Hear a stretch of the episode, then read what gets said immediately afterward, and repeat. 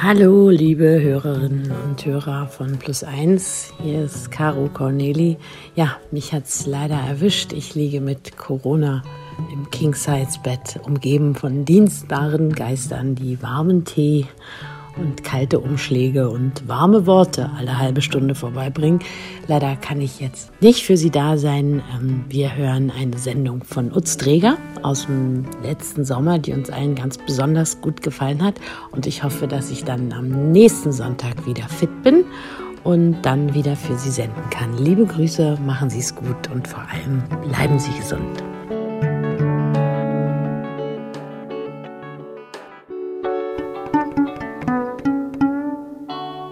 Ein sehr herzliches Willkommen hier bei uns. Sehr schön, dass Sie bei uns sind. Und ein herzliches Willkommen auch an meinen Plus eins, an Lisa Mügge. Hallo. Hallo. Eigentlich bist du an der Universität von Amsterdam als Politikwissenschaftlerin tätig. Dir geht es in deiner Arbeit häufig um politische Ungleichheit. Ähm, dich interessieren Menschen, die politisch unterrepräsentiert sind.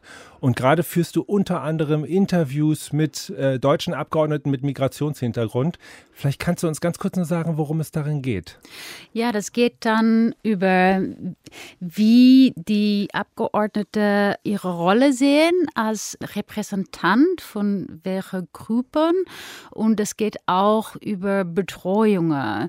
Da gibt es eigentlich weltweit sehr viel Pushback gegen Leute, die nicht zu Normpolitiker äh, gehören. Und es ist, geht dann oft so um, ja, jeder, die kein weißer Mann ist. Mhm. Also du meinst den Hass, der denen entgegenschlägt? Ja, oft. Genau. Hate Speech und Rassismus äh, und auch oft zusammen mit Sexismus, und dann, dann reden wir so über, wie die Erfahrungen sind, ob die sich eingeschränkt fühlen. In Amerika zum Beispiel ist sehr viel Gewalt gegen schwarze Frauen, die in der Politik beschäftigt sind und die dann rausgehen, weil das zu viel ist. Mhm. Und so eine Forschung mache ich dann jetzt in, über Deutschland, aber auch in den Niederlanden. Und ich nehme an, es gibt sehr aufmerksame Plus eins Hörerinnen und Hörer, die jetzt mitkriegen, hier spricht jemand über das Forschungsprojekt. Da war doch was. Forschungsaufenthalt, Politikwissenschaft aus Amsterdam und der Name Mügge. Und ja, richtig, können wir vielleicht an der Stelle aufklären. Daniel Mügge ist ein Studienfreund von mir. Ich stelle mich mal einfach vor.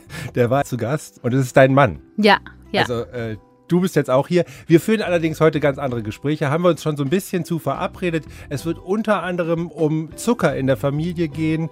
Es geht vielleicht auch um darum, wie es ist, neue Wege zu gehen in, im eigenen Umfeld. Und die Wechseljahre und wie wir damit umgehen, werden auch hier ein Thema sein. Ich freue mich sehr, dass du heute bei uns bist. Ich auch. Danke.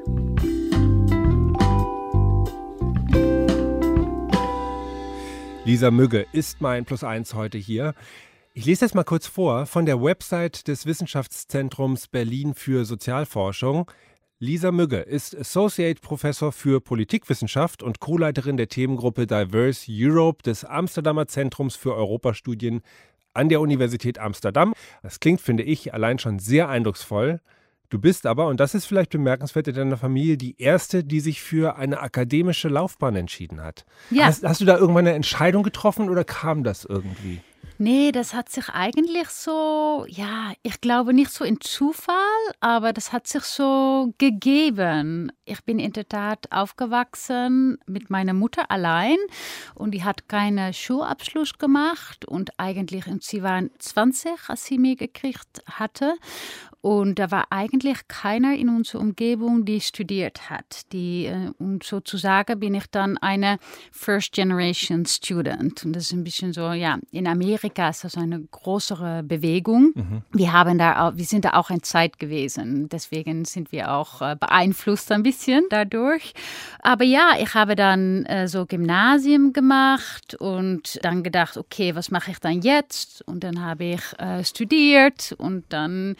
Ja, jedes Mal am Ende so ein Abschluss gedacht, was mache ich dann jetzt? Aber da war keine Planung oder sowas. Und es ging bin, dann immer weiter in die Richtung. Ja, ich bin dann promoviert, aber ich, bei meinem Studienabschluss habe ich noch nie ge- gewusst, was promoviere, dass es gegeben hat. Das, das war wirklich so... Was haben nee. deine Eltern gemacht? Meine Mutter hat so administrative Unterstützung gemacht bei der Gemeinde Amsterdam und mein Vater war Künstler.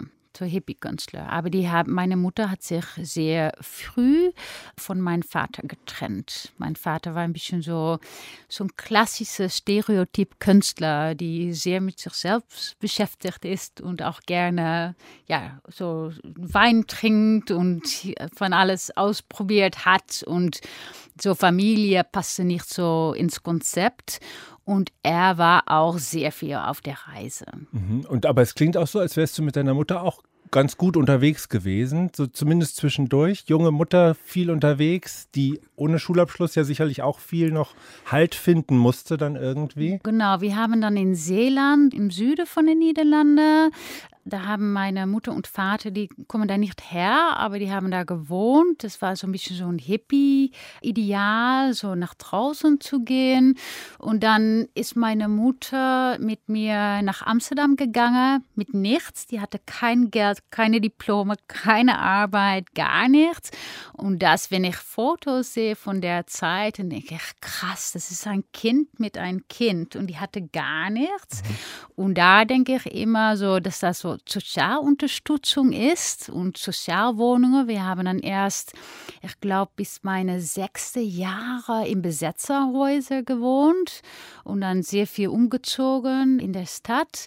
Und dann, ich glaube, dass ich sechs oder sieben war, dass wir das erste Mal unsere eigene Sozialwohnung in der Innenstadt von Amsterdam bezogen haben. Bezogen, ja. ja. Ich glaube, also äh, viele Hörerinnen und Hörer oder einige werden sich zumindest die Frage stellen, oh Gott, das arme Kind, äh, wie, wie ging es dem? Aber offensichtlich ist ja da hier eine Frau Associate Professor geworden, die im deutschen Radio äh, perfekt Deutsch spricht. Wie erklärst du dir selber, dass du so diesen Erfolg einfach haben konntest?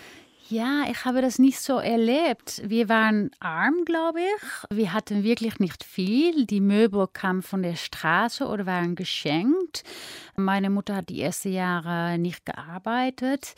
Aber ich habe wirklich eine super Jugend gehabt. Ich habe, und wir waren immer zusammen. Und das ist natürlich auch eine Kraft. Und als ich dann elf war, bin ich angefangen mit Reiten. Pferde reiten und dann meint man, das ist natürlich ganz elitär, aber es war dann subsidiertes Reiten, dass man bezahlt, nach wie viel die Eltern verdienen. Mhm. Und es war ein bisschen so ein Sozialprojekt. Mit Unterstützung, ja. Ja, im Südosten von Amsterdam, der Bijlmer. Und das ist ein bisschen so ein, so ein Ghetto, aber das war ziemlich, ich bin da sehr glücklich gewesen. Wir waren mit den Pferden zusammen und alle mit Kindern, die wir, wir hatten eigentlich nichts, nicht viel, aber doch trotzdem war das alles gut. Mhm. Und auch oft in so Sommerferien, so wie heißt das, so Camps gemacht.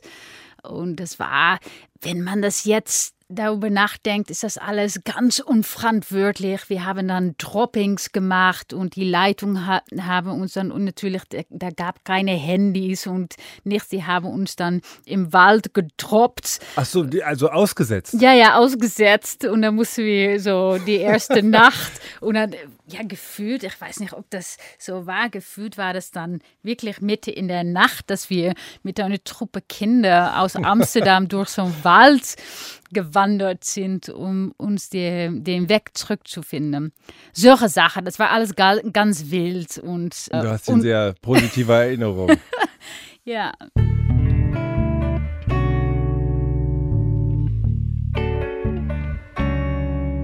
Wenn wir über Erinnerungen sprechen, haben wir hier eine neue Rubrik, der wir gerne noch ein bisschen Platz geben sollten an dieser Stelle. Und zwar ist das das Sommerfoto. Ich habe dich gebeten, mir ein Sommerfoto mit einer mit einer tollen Erinnerung zu schicken.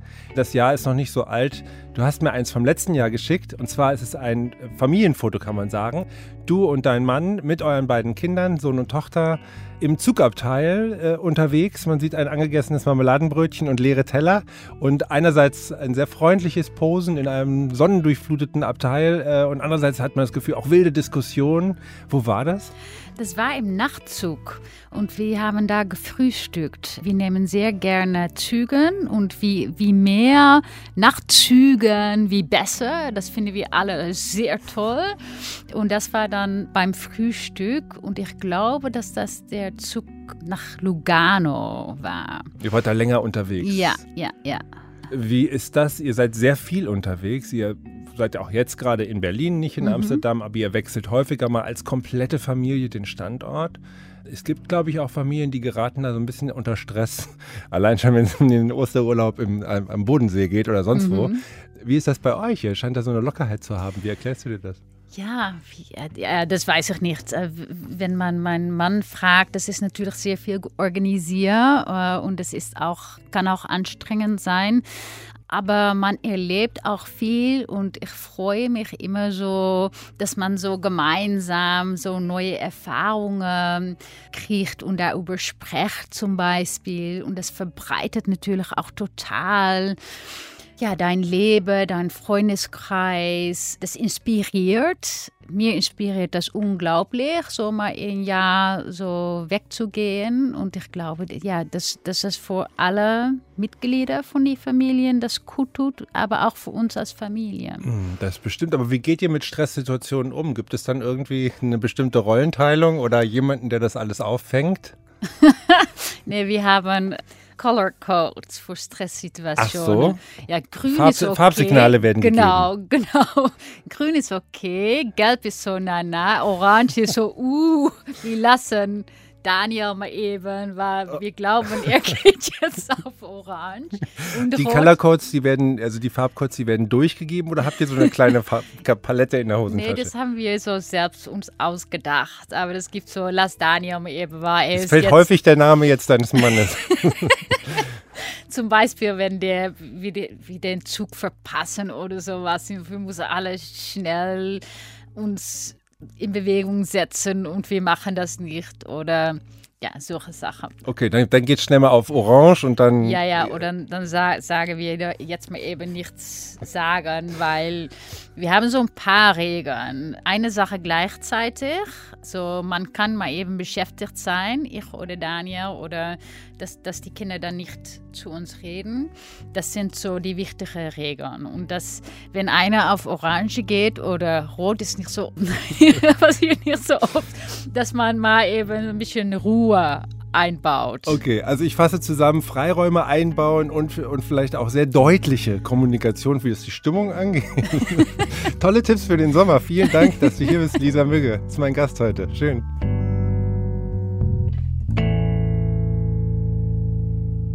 Lisa, wir haben uns neulich mal zusammengesetzt und ich habe dich gefragt, was beschäftigt dich gerade so? Was sind so Themen, die dir durch den Kopf gehen? Hast du äh, gesagt, ganz offen, es sind die Wechseljahre, die für dich ein Thema sind.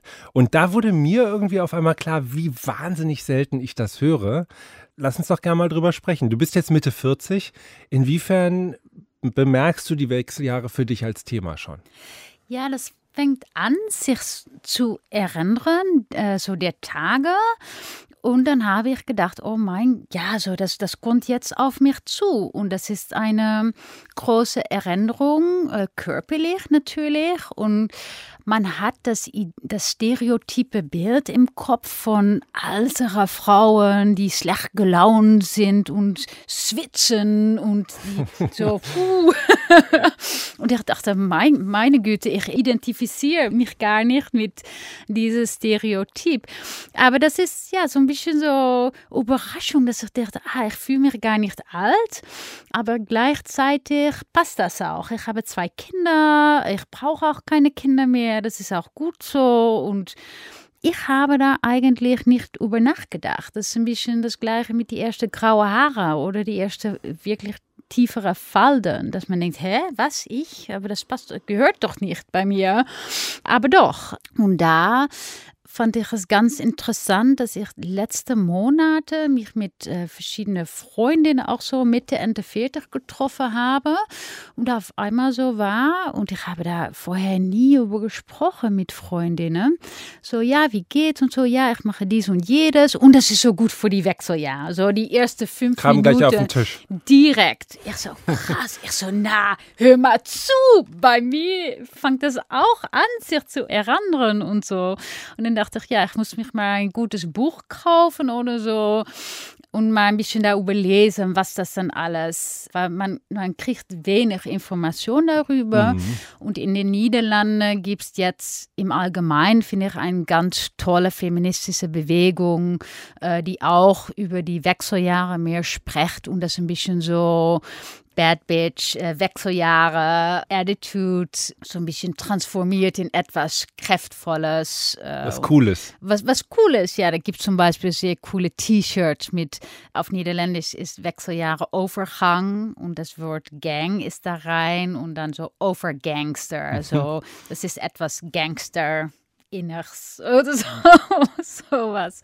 Und du bemerkst es ja sozusagen mit ersten körperlichen Veränderungen. Hast du denn großen Respekt davor, was denn da kommt jetzt? Also ich meine, kann man ja einerseits sagen, okay, mein Körper verändert sich, mich beschäftigt das, wie er sich aktuell verändert, mhm. oder, oder mir macht das Respekt, wohin er sich verändert. Ja, ich weiß nicht, wie offen man auf, auf dem deutschen Radio darüber reden kann, aber das ist ganz einfach, monatlich. Ich bin dann sehr regelmäßig mit meinen Tagen, aber die Tage selbst ist anders. Früher war das so wie eine Kräne mit Blut. Die hat sich eine Kanne mit Blut? Ah, Kanne mhm. mit Blut, danke. Aufgegangen und wieder zu. So ganz, ganz klar. Und jetzt ist das so ein bisschen, das, das dauert dann so mehrere Tage und die, die große Blutwelle ist dann mal nur zwei Tage zum Beispiel. Das ist dann das, das, das Unterschied, was ich dann äh, spüre. Und weiter, ja, ich glaube, die Hormonhaushaltung wechselt natürlich, das spüre ich noch nicht. Mhm. Aber ich glaube, ich muss mich da mal mit auseinandersetzen und ein bisschen so darüber lesen, informieren. Und was natürlich auch ganz gut ist, um darüber zu sprechen. Und auch mein Umfeld, ich habe meine Mutter mal angerufen und gesagt, ey, wie sieht aus, wie war dann mit, mit deinen Wechseljahren? Und die hat auch gesagt, oh, Oma, die wollte eigentlich auch nicht so gerne überreden. Wollte sie nicht? Nee, und da hat sie wieder zurückgerufen. Ja, ich war ein bisschen so, wie heißt das? Ähm, äh, überrumpelt. Genau das. So. Ich dachte, ah, das ist bestimmt, weil die auch denkt, was ist meine Tochter schon so alt, dass das jetzt anfängt? Ja, ist ganz ja, neu und lustig und auch spannend. Ja, ich glaube, bei Männern wird häufig so ein Thema graue Haare, Midlife, irgendwie in der Richtung, häufig mit einer ordentlichen Prise Ironie auch. Also es ist immer irgendwie so ein bisschen witzig verhandelt. Mhm. So, immer mit einem Joke dann noch rausgehen, auch wenn man sich eigentlich vielleicht auch, auch ein bisschen Angst hat vor den Entwicklungen. Also es ist ja einfach auch, das Thema ist ja auch, ich werde älter, ich mhm. gehe jetzt Richtung Lebensende, wenn man es zu Ende denkt. Ne? Ja. Aber äh, wie, das höre ich jetzt bei dir gar nicht raus. Nee, ich habe gar keine Angst. Ich glaube, das ist auch, auch eine gute Sache, das gehört dazu. Und ich finde das auch wichtig, das aus die Tabusphäre zu holen. Ja. Äh, und äh, das ist genau das, glaub, ja, finde ich ähnlich mit Äh, als wie man über den Tage selbst redet oder was für Platz äh, weibliches Blut in der Gesellschaft hat. Zum Beispiel, guck mal Werbung an, so ein, so ein Pad. Man bringt natürlich kein Blut im Bild, aber das ist immer so ein blaue, ja. blaues Wasser. Das könnte Waschmittel sein. Genau, genau und solche Sachen. Und das finde ich schon gut und auch die, die, die junge Feministinnen, die, die, die, die machen wirklich viel Arbeit auch für uns, auch für meine Generation. Die sprechen sehr offen über auch weibliche, das weibliche Körper, weibliche Sexualität und das finde ich schon, ja, da, da gehören die Wechseljahre auch dazu, mhm. finde ich. Diese ganze hormonelle Umstellung, die kommt auf uns Männer ja auch zu. Die sieht ein bisschen anders aus. Ich ehrlich gesagt, dadurch, dass wir jetzt drüber reden, bin ich auf dieses Thema auch nochmal neu gestoßen. Das geht, ich bin so alt wie du, das geht mich ganz genauso was an natürlich. Aber ich habe mir darüber nicht so wahnsinnig viele Gedanken gemacht. Und ich glaube aber, wenn ich jetzt irgendwie so in die Zukunft blicke und denke, da gibt es jetzt so eine große hormonelle Umstellung und ich bin dann irgendwie anders, zum Beispiel, dass mich Sexualität vielleicht nicht mehr so sehr interessiert, dann fände ich das irgendwie auch okay. Aber was ich meine Horrorvorstellung ist so ein bisschen, dass man aus, äh, dass sich im Körper was verändert und dass man aber es trotzdem körperlich nicht mehr hinkriegt, dann irgendetwas zu erreichen, sexuell jetzt ja, als ja. Beispiel, aber auch vielleicht auf anderer Ebene oder vom Selbstbild her irgendwo noch hängen geblieben ist ja. und einfach nicht darin angekommen ist in dieser neuen Lebenszeit. Genau, ja, das will man natürlich vermeiden, dass man so älter ist und das ist so ganz frustriert, wenn man das nicht akzeptieren kann. Und ja, ich, wie ich mich selbst so kenne, glaube ich, dass ich das schön akzeptieren könnte. Und, aber das dauert auch zehn Jahre. Jetzt ist der Vorphase. Und ich weiß noch nicht, was da alles auf mich zukommt. Aber ich habe mal gehört von Frauen, dass das in der Tat mit der Sexualität ein bisschen weniger wird, weil das ja nicht mehr so, so läuft, da, dass das alles äh, sich erinnert. Aber das weiß ich noch nicht. Mm. Jetzt bin ich noch nicht da. Das wird wahrscheinlich jeder für sich selber rausfinden. Ja. Aber es macht dir keine Angst. Du bist ja jemand, vielleicht darf ich das sagen, sehr offen über Sexualität auch spricht und sagt, das ist auch was, was einfach auch Spaß machen darf und schön ist. Und das ist jetzt aber auch nicht so, dass du sagst, im Zusammenhang damit, als ja ein Aspekt von den Wechseljahren. Nee, nee, ich glaube, wir finden uns wohl einen Weg dazu. Und äh, ich glaube, ja, dass, dass wir auch als Familien und als Pärchen flexibel genug sind, sind, um uns dann einen Weg wieder zu finden, wenn das sich alles ändert. Mhm. Nee, ich habe da gar keine Angst vor. Ich bin dann auch, dass ich denke, wir machen da das Beste immer draus.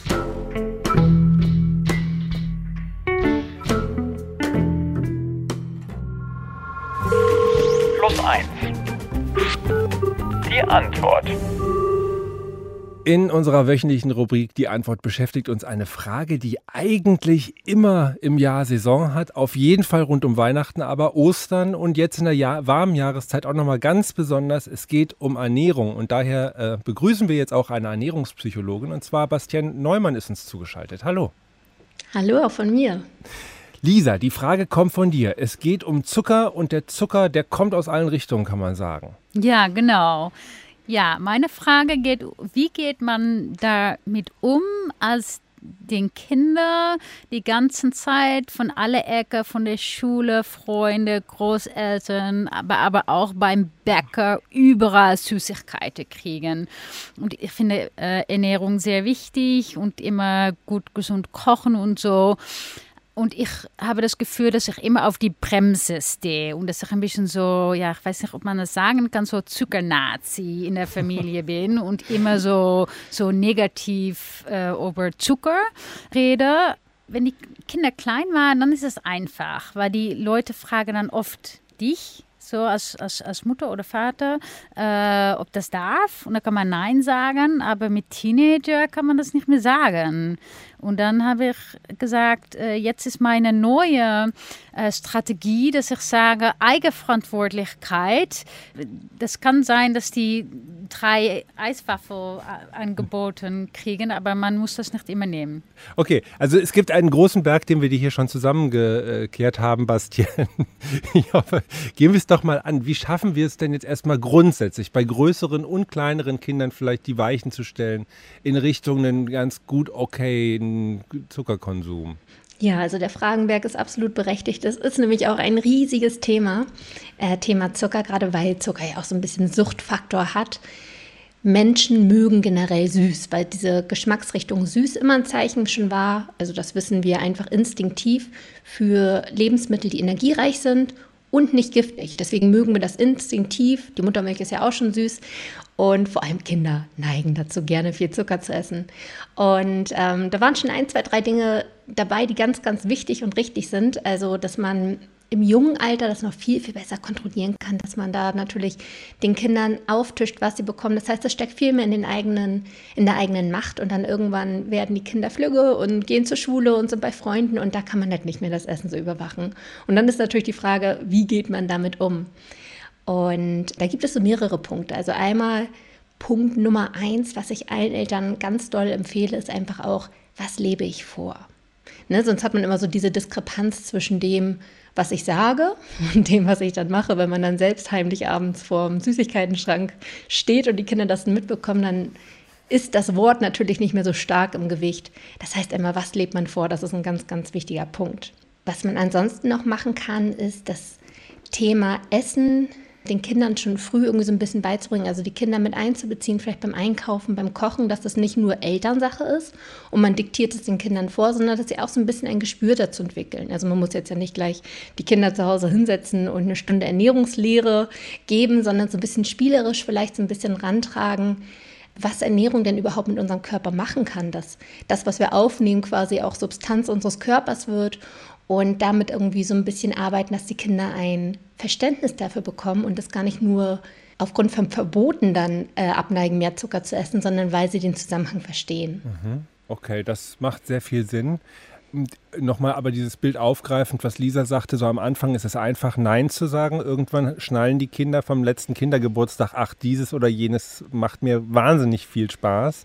Und dann ist ja die Frage, sagt man dann weiter Nein? Macht man dann zum Beispiel so einen Deal wie zwei Eis die Woche oder ein Softdrink am Tag, um dann so, also schafft man so ein Regelwerk oder, Lisa, du möchtest unbedingt was sagen? Ja, nee, früher habe ich das gemacht, so zwei, im Sommerurlaub zwei äh, Ice Cream pro Woche und dann können die sich aussuchen, wer, an welches Tag das ist. Aber das jetzt, die sind Teenagers. Die sagen, das, das, also bitteschön. Das geht gar nicht mehr. Und Vorleben, ja, mache ich schon, aber die, die lachen auch ein bisschen so, ah, da, hast du, da bist du wieder mit deinem Tofu und Quinoa. Ich stelle mir gerade die Kinder vor, die so Stracciatella-Eis haben und ich genau. hast dann die Seitanwürstchen in der Hand. Ja. Hm. Okay, also Bastian, was meinst du? Ist es dann irgendwann an einem gewissen Punkt auch einfach zu spät? Natürlich, je früher man damit anfängt, irgendwie was mitzugeben, desto besser, aber da muss man halt auch sagen, es gibt dann nicht so dieses eine Regelwerk, was man auf jedes Kind anwenden kann, weil Kinder super individuell sind. Und einige Kinder wollen das auch gar nicht von sich aus so, so viel Zucker konsumieren, während andere Kinder da jede Chance ausnutzen. Also da gibt es halt auch nicht diese, dieses Allgemeinrezept, was auf alle gilt, sondern muss man natürlich auch mal ein bisschen bei den eigenen Kindern schauen und da anfangen. Mhm. Ich weiß noch zum Beispiel, bei mir in der Kindheit war es so, wir hatten immer diese eine Süßigkeitenbox und da mussten wir fragen, wenn wir ran wollten. Mhm. Meine Cousine hatte aber immer ihren Süßigkeitenteller im Zimmer stehen. Sie durfte da so viel essen, wie sie wollte, aber der Süßigkeitenteller, der wurde irgendwie gar nicht so viel leerer, außer ich war zu Besuch. Das heißt, also es gibt wirklich auch Kinder, die das sehr gut für sich einfach regeln können und gar nicht so das Bedürfnis haben, ständig was zu essen, wo die Verbote natürlich das auch triggern können. Ne? Dadurch, dass ich das nie durfte so richtig, war das besonders attraktiv, weil Limitierungen machen attraktiv. Und da muss man natürlich auch schauen, befeuern Verbote eher noch diese Attraktivität? Oder haben die Kinder dann Verständnis für, warum das limitiert ist? Da muss man immer noch individuell so ein bisschen auf das Kind gucken. Mhm. Wie war das eigentlich bei dir, Lisa, wenn du da so bewusst mit bist? Gar kein Zucker. Ich habe wirklich kaum äh, Süßigkeiten gegessen und ich erzähle dann jetzt auch nicht mehr, weil die Kinder können das nicht mehr haben. Und dann fragen die um Nachtisch und ich sage, was Nachtisch braucht man doch nicht. Und dann habe ich gesagt, was, was ich mal äh, gekriegt habe von meiner Mutter als Nachtisch, das war dann Joghurt.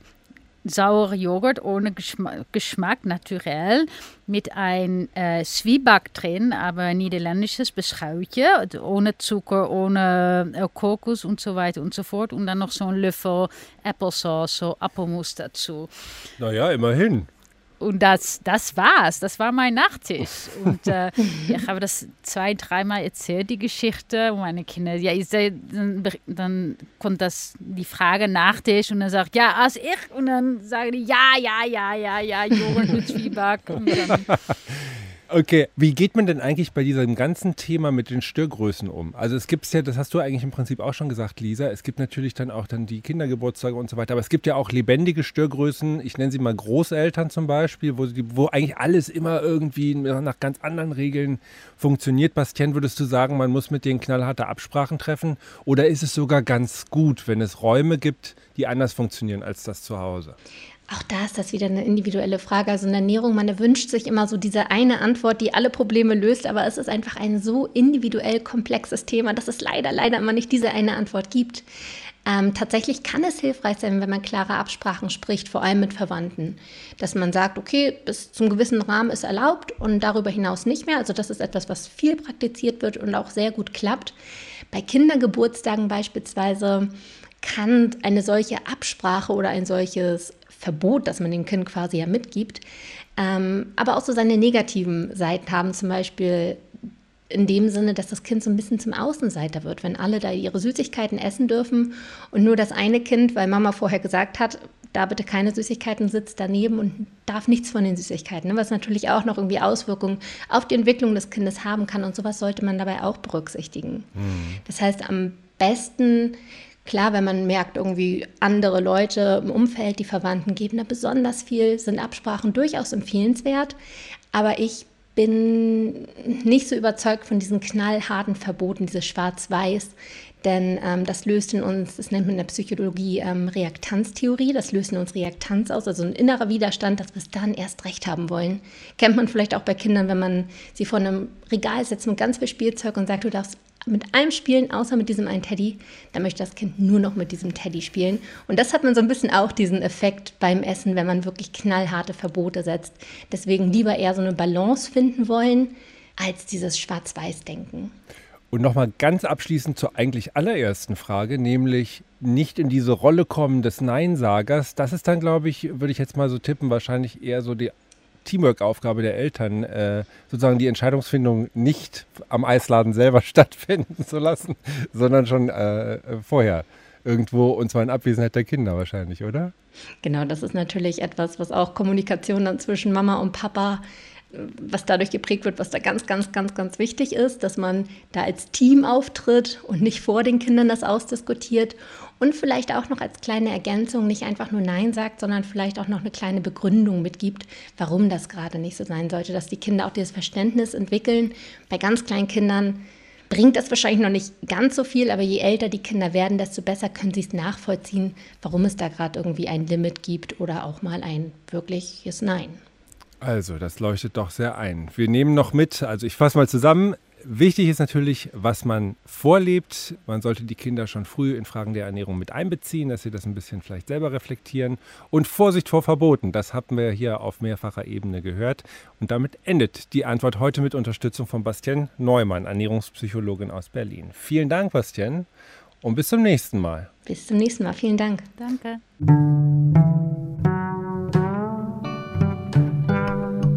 Und wenn Sie eine Frage hier haben für uns, dann schreiben Sie uns doch die an plus eins at deutschlandradio punkt de. Liebe Lisa, es war sehr schön, dass du hier bei uns warst, und jetzt kann man es vielleicht verraten, du hörst auch manchmal bei plus eins rein, ja, als Zuhörerin. Genau. Wie war es jetzt? Gab es einen großen Unterschied, als Gast zu sein? Natürlich ist das was ganz anderes, aber hast du dir das ungefähr so vom Ablauf vorgestellt?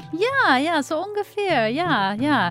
Ich finde Podcast hören schön, auch um mein Deutsch zu verbessern und auch ein bisschen so noch mehr von der deutschen Kultur zu verstehen, und seit Daniel hier war, höre ich äh, ziemlich oft die Sendungen, und das freut mich sehr auch, und ich fühle mich auch sehr verehrt, hier zu sein.